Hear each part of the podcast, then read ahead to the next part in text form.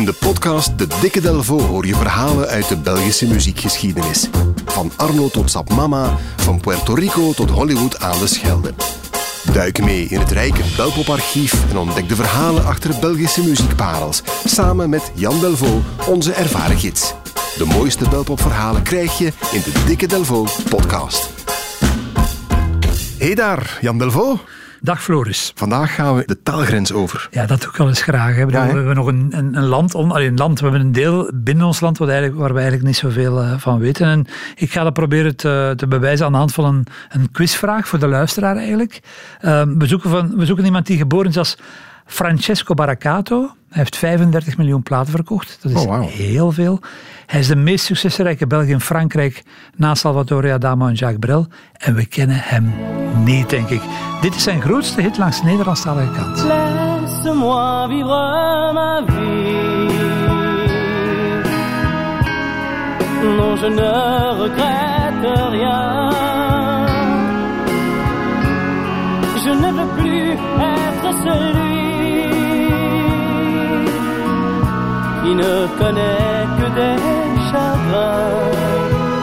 Laisse-moi vivre ma vie. Ja, dat willen we allemaal natuurlijk. Frederik François Ja. is het antwoord op de quizvraag. Ja, dat is de man, deze dat is de, ja, dat is de artiestennaam van Francesco Baracato. Dit nummer haalde de 22e plaats van de BRT Top 30 in 1972 en is zijn grootste hit geweest eh, in Vlaanderen. Wie is Frederik François? Eh, eh, hou in gedachten de Willy Sommers eh, van Wallonië. Ik denk dat. Salvatore Adamo de Wiltura is.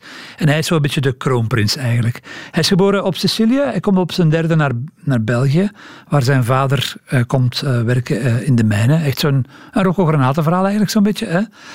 En Francesco wil in de muziek gaan. Hij gaat op zijn vijftiende studeren aan het conservatorium in Luik. En een jaar later vormt hij zijn eerste bandje, Le Tigre Sauvage. Oh, wauw. Ja, dat is dus echt in de jaren 60.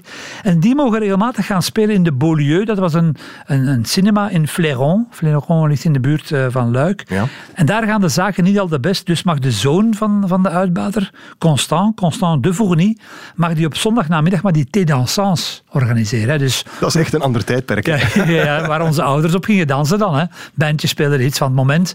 Eh, iedereen danste en af en toe mocht hij zijn eigen nummer eh, brengen. En in 1969 stelt Constant de Fourny aan Francesco voor, hè, de zanger is van de Tigre Sauvage, om eens een plaatje op te nemen. En Francesco doet dat onder de naam François Barra. Ne pleure pas, ne pleure pas.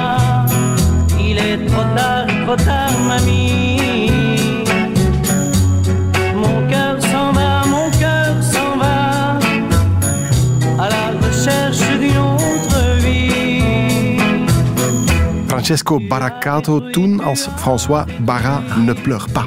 Voilà, ja. En dan, kort daarna, verfranst hij dan zijn artiestennaam. Dus dan, dan wordt François Barra wordt dan Frederik François. Dus dan valt de Baracato valt weg. Is er Frederik voor. En die Frederik is een, een, een verwijzing naar zijn favoriete klassieke componist, Frédéric Chopin. Ah, ja. Voilà. Eh, nu, die eh, eh, Constant de Fourny, die, die betaalt alles. Maar aanvankelijk schiet hij er echt kop en kont bij in. Want de eerste acht singles van Frédéric François doen helemaal niks. Maar echt niks. Die verkopen voor geen meter. Maar nummer 9 is prijs en wordt een heel grote hit in Frankrijk en in België.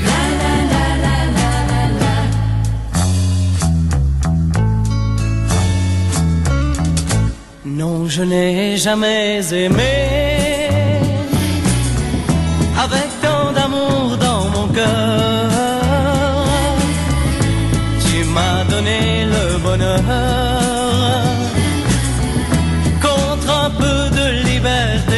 Je n'ai jamais aimé. Je n'ai jamais aimé comme je t'aime. Frederik François. Ja, perfectement, perfectement. Ja, goed voor 250.000 stuks in Frankrijk en de start van een carrière met 400 liedjes, een paar dozijn gouden platen en 15 optredens in de Parijse Olympia. Dat is echt zo een, een ereteken bijna. Hè. Bedoel, Dat, dat, wil, dat is eigenlijk ja, 40 keer Ancien Belgique of zoiets ongeveer. Zeker, ja, wel, ja, ja. En eigenlijk allemaal zonder, zonder eh, ons medeweten. Dus eh, voilà. Nu, het succes van die Frederik François bezorgt ook andere luikenaars gouden tijden. Want Constant Dufourny, hij zijn ontdekker en zijn, zijn manager, ja, die, die, ja, die wordt dan plotseling geïnteresseerd in Frankrijk hè, als een grote, want hij is wel de manager van een groot artiest. Ja. En hij mag in ruil eigenlijk in België de concerten eh, organiseren van Franse grootheden, zoals Johnny Hallyday en Michel Sardou. En dat is echt wel lucratief, want ik laat je raden hoeveel keer eh, Johnny Hallyday heeft opgetreden in Force Nationaal. Als ik zeg Wiltura 17 keer, dan Ah, ik dacht een keer of twintig, dat zal er dan toch niet zo ver af zijn. echt bijna 50 keer, 59 keer. Dat is echt, dat is echt onwaarschijnlijk. bedoel, Dat is veel, ja. Telke malen van ongeveer 10.000 man, dus dat is echt, eh, dat is echt een, een half miljoen mensen. Dat is echt onwaarschijnlijk. nu, die Constant die, eh, overlijdt helaas in 1995, wanneer hij terugkomt van een concert eh, in Mons. Zijn zoon Didier, die bij hem in opleiding is, zeg maar, overleeft de klap. Hij neemt de activite- activiteiten van zijn pa over. En hij is de man die in 1999, en dat, is, dat lijkt niet eens zo lang geleden, maar eh, toch wel zeer bijzonder. Hij is de eerste die een concert organiseert in het Koning Boudewijnstadion. Oh ja. Het lijkt alsof dat ondertussen iedereen daar wel gespeeld heeft, de U2's en de Metallica's. Maar hij doet dat de eerste keer. Was toen echt een heel exploot. En de eerste grote naam, daar was Céline Dion. Ah ja. Dus voilà, die, de, de familie de Fourny deed het eigenlijk wel hè, zeer goed. Hè. Het, het geld stroomde binnen. Maar even snel ging het weer buiten. Want Didier de Fourny was ook autopiloot. En had één grote ambitie. Hij wou heel dolgraag de Grand Prix van Spa-Francorchamps gaan organiseren. Dat is, ook, dat is ook beginnen doen. Maar ja, daar is het echt wel fout gegaan. eh, Want een paar jaar later wordt hij eh, failliet verklaard. Hij moet 1 miljoen euro schulden betalen. Dus ja, heel, heel die Grand Prix was een beetje in de prak eh, gelopen. Dus voilà, heel de, de, de, de, de firma Spectacle de Fourny, zoals die heette, is eh, helaas... eh, Over kop failliet gegaan, Ja. Live Nation heeft die activiteiten dan overgenomen. En eh, Didier probeert zich vandaag te, opnieuw te lanceren met de verkoop van wafels in eh, treinstations. Voilà. Dat is iets anders. Ja, once a businessman, always a businessman. Dus ja, de, de Fournies hadden al heel veel te danken aan Frédéric François. En er is nog een tweede man die een nieuwe leven zelfs dankt aan Frédéric. En dat is Rosario Marino Atria. Oké. Een Italiaan. Hè? De man die eigenlijk de tekst schreef voor die eerste hit van daar straks. Hè? Je n'ai jamais aimé qu'un up. Die heeft hij eh, geschreven. En zijn verhaal loopt aanvankelijk samen met dat van, van, zijn, van Francesco Baracato. Eh, ook hij komt op zijn derde toe in Luik met zijn ouders. Papa gaat ook in de mijnen werken. En hij denkt ook van ja, mijn toekomst ligt ook daar. Ik ga arbeider worden. En op school kribbelt hij regelmatig zo gedichten en teksten. En een jongen uit de buurt waar hij woont komt dat te weten.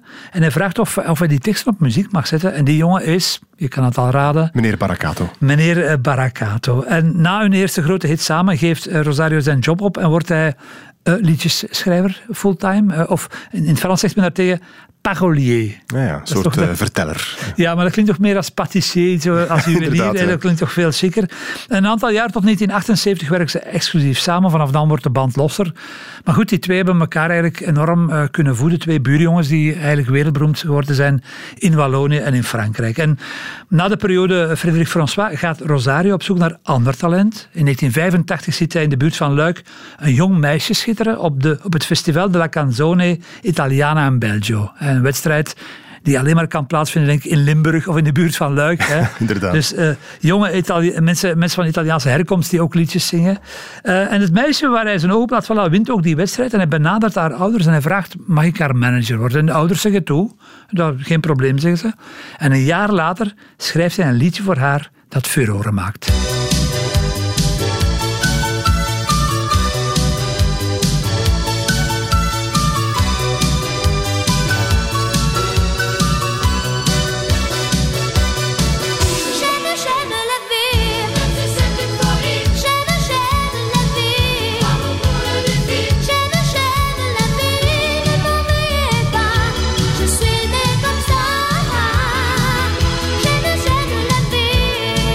J'aime la vie van Sandra Kim, geschreven dus door die vriend van Frederik François, Rosario Marino Atria. Ja, ja, hij was de parolier van, van een van onze grootste hits eigenlijk. Hè. En nu, er is heel wat gedoe geweest na afloop, want de ouders van Sandra Kim hadden blijkbaar een wurgcontract getekend met de man. Dus twee jaar tot twee jaar na de release van J'aime la vie gingen alle royalties naar Rosario. Dat was ook Ja, de vetste periode. Het nummer heeft alleen al in Frankrijk 350.000 stuks verkocht. Ja, dus dat is eigenlijk die man, eh, ja, dat heeft zwaar gecashed eigenlijk. Het contract is dan eh, later verbroken. Hij heeft, hij heeft trouwens ook de Franse tekst gemaakt voor Soldiers of Love van Leon Saint-Pierre. Dus hij was een Eurovisieman eigenlijk, die, ja. eh, Rosario. We eindigen met het, eh, het enige nummer van Frédéric François. Dat eh, zowel in Frankrijk als in België een grote hit geweest is in 1975. Uiteraard geschreven door eh, Rosario. Eh, en waarschijnlijk zal dat na het draaien van Chicago. zal het eh, wellicht weer een jaar of vijf duren voor hij te horen zal zijn op eh, Radio 1, denk ik. Oké, maar we gaan met plezier mee in jouw plezier om dit nog eens eh, op de radio te brengen. Chicago van Frédéric François. Jan Delvaux, bedankt. Met plezier.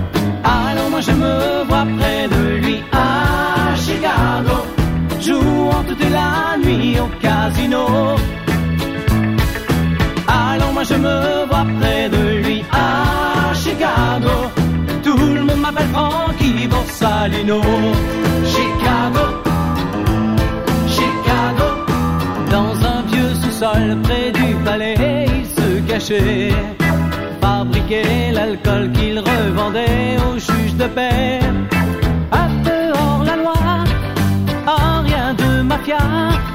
Voilà pourquoi il est toujours là. Alors moi je me vois près de lui à Chicago, jouant toute la nuit au casino. Alors moi je me vois près de lui à Chicago. Tout le monde m'appelle Frankie Borsalino. Chicago, Chicago. En 1920, quand il a quitté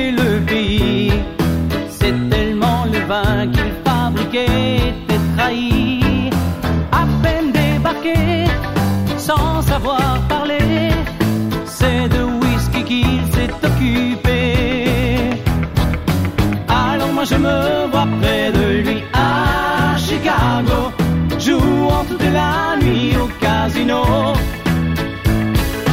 Alors moi je me vois près de lui à Chicago, tout le monde m'appelle Frankie Borsalino.